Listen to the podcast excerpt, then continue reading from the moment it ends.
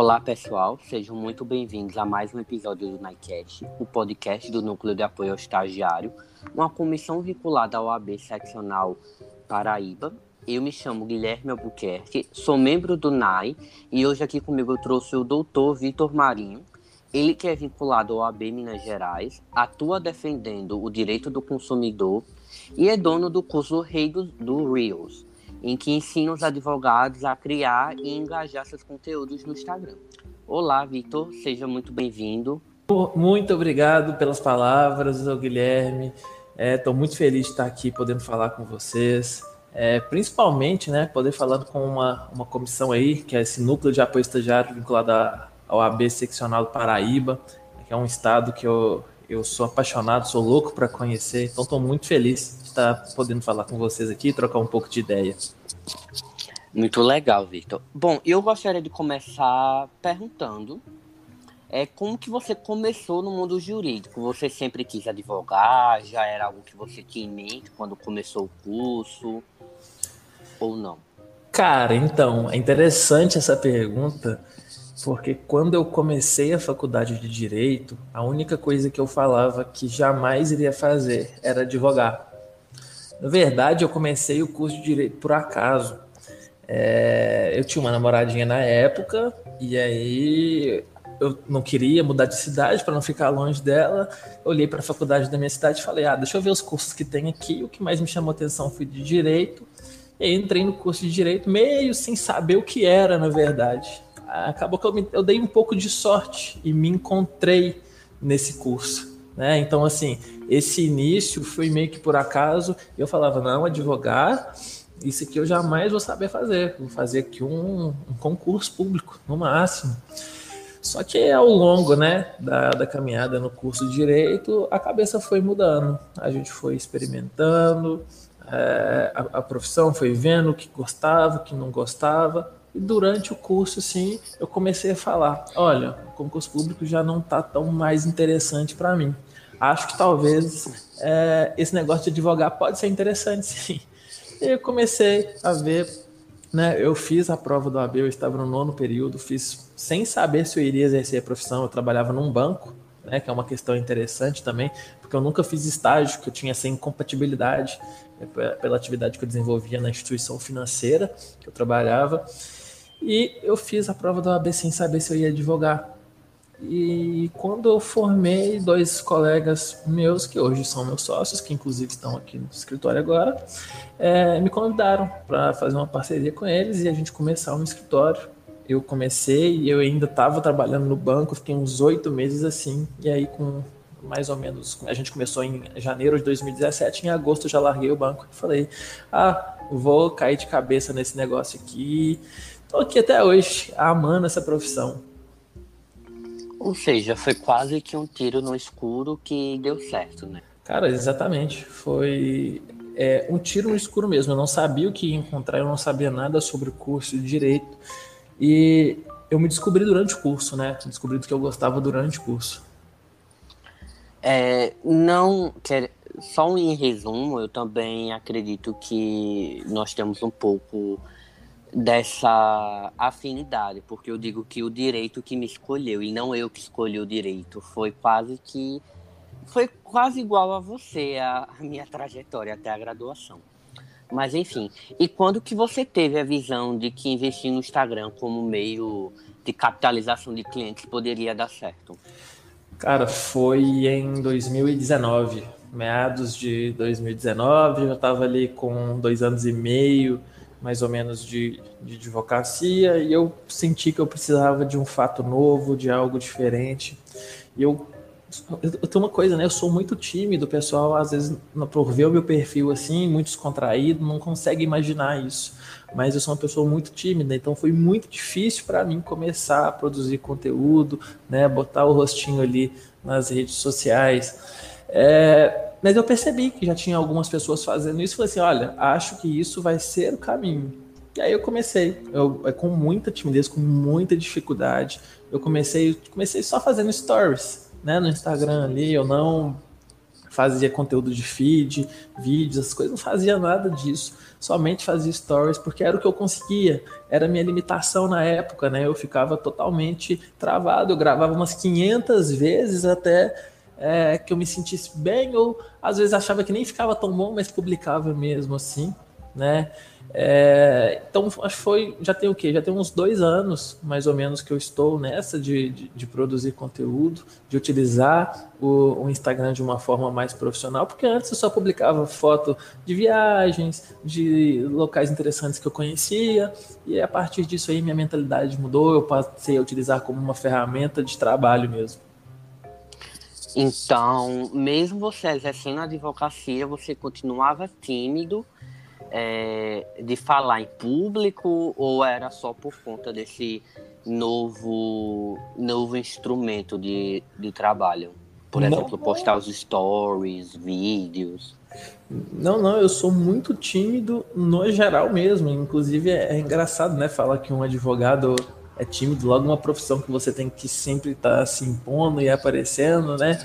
Mas na minha vida mesmo, de uma forma geral, eu sou muito tímido, bem retraído, sou bem quietinho, né?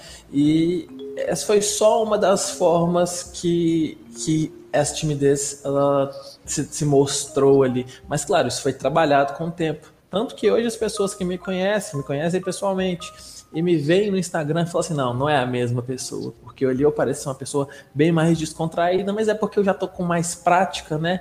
E aí fica natural, não fica uma coisa muito robótica. E outra, querendo ou não, é um público virtual, né? Você não grava na frente de todo mundo, você não grava na frente de uma plateia. Mas você acha que conseguiria vencer essa timidez dando uma palestra, fazendo algum tipo de pergunta no meio de uma, uma plateia ou, ou não? Cara, então, é, eu antes né, tipo, da pandemia, já tinha, antes de começar a produzir conteúdo mesmo, eu já tinha dado algumas palestras. Eu, eu, é uma coisa que eu fui descobrindo é que eu gosto muito de falar, eu gosto muito de passar conhecimento, principalmente conhecimento pela experiência, né? Que eu acho que é, quando a gente fala da nossa experiência, a gente está encurtando o caminho para os outros. E cara, foi assim. É... Eu, no primeiro momento, achei que tinha sido bom, mas depois, quando eu olho para trás, eu falo: nossa, que desastre.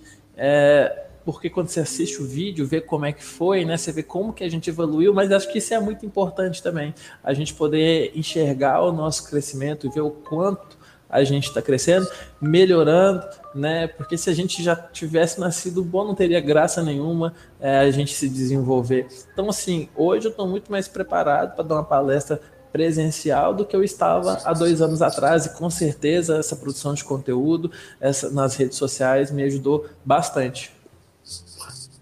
Bom, muito interessante.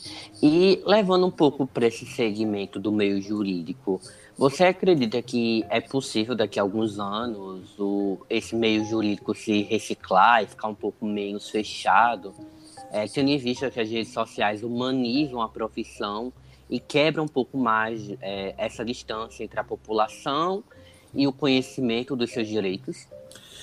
Então, é né, interessante essa pergunta, porque eu gosto sempre de dizer quando a gente começa a fazer a faculdade de direito, a gente é colocado numa caixinha do direito. O que é essa caixinha do direito? Todo mundo começa a dizer para você: você não pode fazer isso, não pode fazer aquilo, porque não pega bem para a imagem, que senão você vai ser um advogado, não será respeitado. E isso sufoca a maioria das pessoas. As pessoas acham que não podem ser bons profissionais do direito porque não se enquadram daquela forma que algumas pessoas colocam, e isso vem passando de geração, geração em geração. É, eu creio que não é daqui a alguns anos, esse processo já começou a acontecer. Né? O que a gente vê nas redes sociais hoje é uma humanização da profissão. É, ano passado, isso começou aí bem forte, principalmente com esses vídeos rápidos, esses vídeos tipo Reels, tipo TikTok, esse tipo de vídeo mais rápido, conteúdo mais leve, que aproximou o advogado da pessoa, né? Uma profissão que sempre foi vista assim, é, que as pessoas gostavam de se colocar, né? Acima da sociedade, com as redes sociais, hoje está mais humanizado e consegue trazer o advogado aqui para perto da população, para estar ao lado da população, que eu acredito que é o, o local que, que, o advogado deve estar. Afinal de contas, ele está defendendo o direito daquela pessoa ali que é um, um igual. Muito bom, Vitor. E agora, querendo adentrar na seara do seu curso, é, eu queria saber um pouco mais sobre ele e sobre a problemática que você estava inserido e da necessidade de você montar é, esse produto. Eu queria saber mais ou menos o que é que, qual foi o seu start para você ter essa iniciativa de atuar na criação de conteúdo para as plataformas digitais e como você poderia ajudar outras pessoas. Já que acredito que você não tem alunos só do, do direito, não é? Cara, bacana demais essa pergunta. E sim, eu tenho alunos de todas as áreas, na verdade. Até porque o meu público ele é bem diversificado, né? Como eu produzo um conteúdo falando para cliente final, vamos dizer assim, né? Eu não falo para outros advogados diretamente. Então eu teria que criar algum produto que fosse atender exatamente esse público. Senão eu estaria cometendo ali um, um erro gigantesco, por exemplo. Eu não tenho tantos advogados que me seguem. Por que, que eu, vou, eu, eu iria desenvolver um produto para advogados? Né? Então, é, foi, foi muita ideia através disso aí. E por que, que eu tive essa, essa ideia de formular isso? Veio muito da demanda. Tá? As pessoas começaram a me pedir. E por que, que começaram a me pedir? Porque há mais de um ano atrás, eu, quando eu comecei a, a produzir esse, esse tipo de vídeo mais rápido, eu fui um dos primeiros advogados a começar a fazer isso. Tanto é que também fui um dos primeiros a receber críticas né, no ano passado. Então era eu e mais uns cinco no máximo que fazia isso. A gente tinha um grupinho bem fechado e como a gente for, né, como nós somos os primeiros, a gente sofreu as críticas. Hoje as pessoas olham para a gente, viram que só criticar não adiantava e começaram a se espelhar e começaram a pedir dicas, ah, como funciona. E a partir dessa demanda, eu fui criei esse produto que é o curso de, de, de Rios, que eu ensino a pessoa a utilizar a plataforma de uma forma simples, fácil, sem que a pessoa precise entender nada sobre edição de vídeo, porque eu acho que a gente tem a nossa profissão, a gente tem que trabalhar durante o dia e ninguém tem duas, três horas para ficar editando um vídeo de 30 segundos, gente. Aí é, partiu muito de, de, resolver esse problema, de deixar, de facilitar a vida da pessoa, que ela aprender a utilizar essa ferramenta e fazer isso ali num prazo de 10, 15 minutos no máximo, para que ela tenha um alcance nas redes sociais, consiga ser vista por potenciais clientes, aí seja na área que for, né, que a pessoa atuar.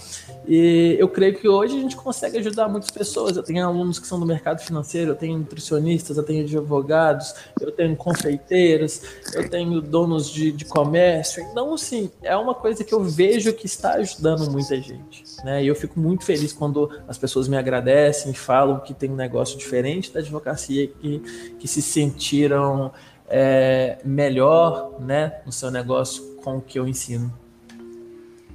Muito bom.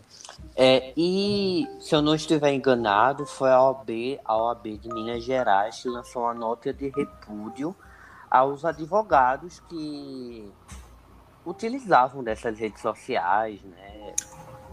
Cara, então, é, isso aí foi meio que minha culpa, né?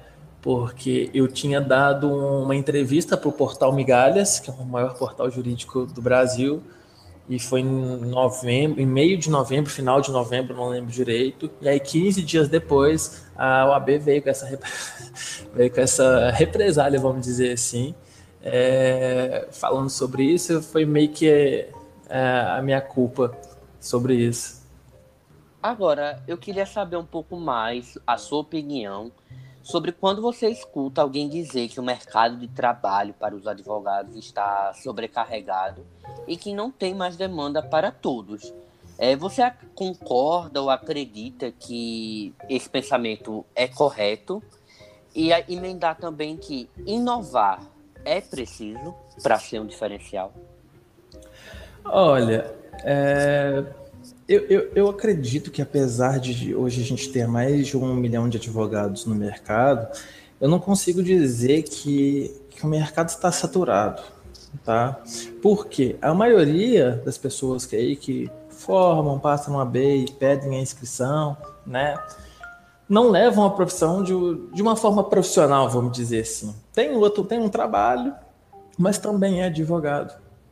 Então, quando a gente olha para a quantidade, realmente parece que está que tá saturado por, pela quantidade de pessoas né, inscritas e ativas. Mas quando a gente vê a quantidade de pessoas que realmente levam a profissão a sério, que se enxergam como uma empresa, que se enxergam como um negócio, a gente vê que esse número ele diminui bastante. Então, acredito que tem muito mercado.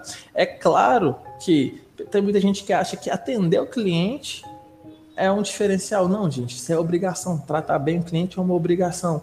O diferencial de mercado é você vai aparecer hoje com as ferramentas digitais a facilidade para o cliente, a, como você pode encurtar o caminho para o cliente, porque ele deveria contratar você e não o outro. Se tem mais de um milhão de advogados no mercado, por que, que você deveria ser contratado e não o outro? E aí que eu acho que vem a importância das redes sociais. Porque com as redes sociais, o seu cliente ele começa a te ver como uma autoridade, ele começa a te enxergar ali como alguém especialista em determinado assunto.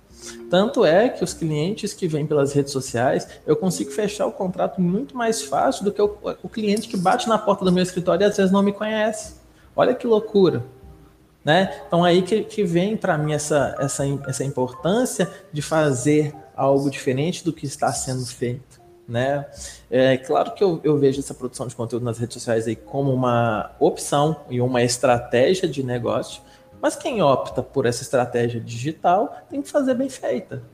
Né? Claro, tem muita gente que não precisa nem botar a cara em, em, rede social e ganha muito dinheiro com isso. É uma estratégia de mercado, a pessoa executa e tem que executar muito bem, mas quem opta por fazer isso na vida digital também tem que fazer bem feito. Muito bom, muito, muito interessante esse, esse seu posicionamento. Bom, e por fim, para encerrar, eu gostaria de saber qual dica você poderia dar para alguém que está começando agora a utilizar o Instagram para criar sua carreira jurídica ou para quem está iniciando agora a vida na, na advocacia ou quem está prestes a prestar o exame da ordem. Cara, que bacana essa pergunta. É, eu vou dar uma dica que eu gostaria que alguém tivesse falado para mim, dito para mim há algum tempo atrás. Comece o quanto antes, tá? Tá durante a faculdade ainda, comece agora. Eu fico pensando se eu tivesse começado a utilizar as redes sociais ainda durante a faculdade, lá por volta de 2016, onde eu já estaria hoje. Eu comecei errando bastante, gente. E é normal, a gente sempre vai começar errando bastante, isso é totalmente normal. É, é necessário errar para a gente aprender, tá? É, então comecem o quanto antes. Eu comecei depois de ter mais de dois anos e meio de advocacia. Considero esse um tempo que foi um tempo foi um tempo de aprendizado, mas que, mas que eu poderia ter utilizado também nas redes sociais e sabe-se lá se eu estaria melhor, mas acredito que sim. Então acho que, que começar antes é realmente a, melhor, a maior dica que eu posso dar para vocês, mesmo que vocês não saibam ainda utilizar a plataforma, é, vai, vai errando, vai aprendendo, vai mexendo, né? Porque eu acho que isso com certeza mal não vai fazer. Muito bom. Bom, Vitor, é, eu gostaria de agradecer a sua presença aqui no nosso podcast. Foi uma experiência enriquecedora e muito obrigado. Eu agradeço a oportunidade, foi um prazer falar com vocês aqui. Sempre que precisarem, eu estou à disposição.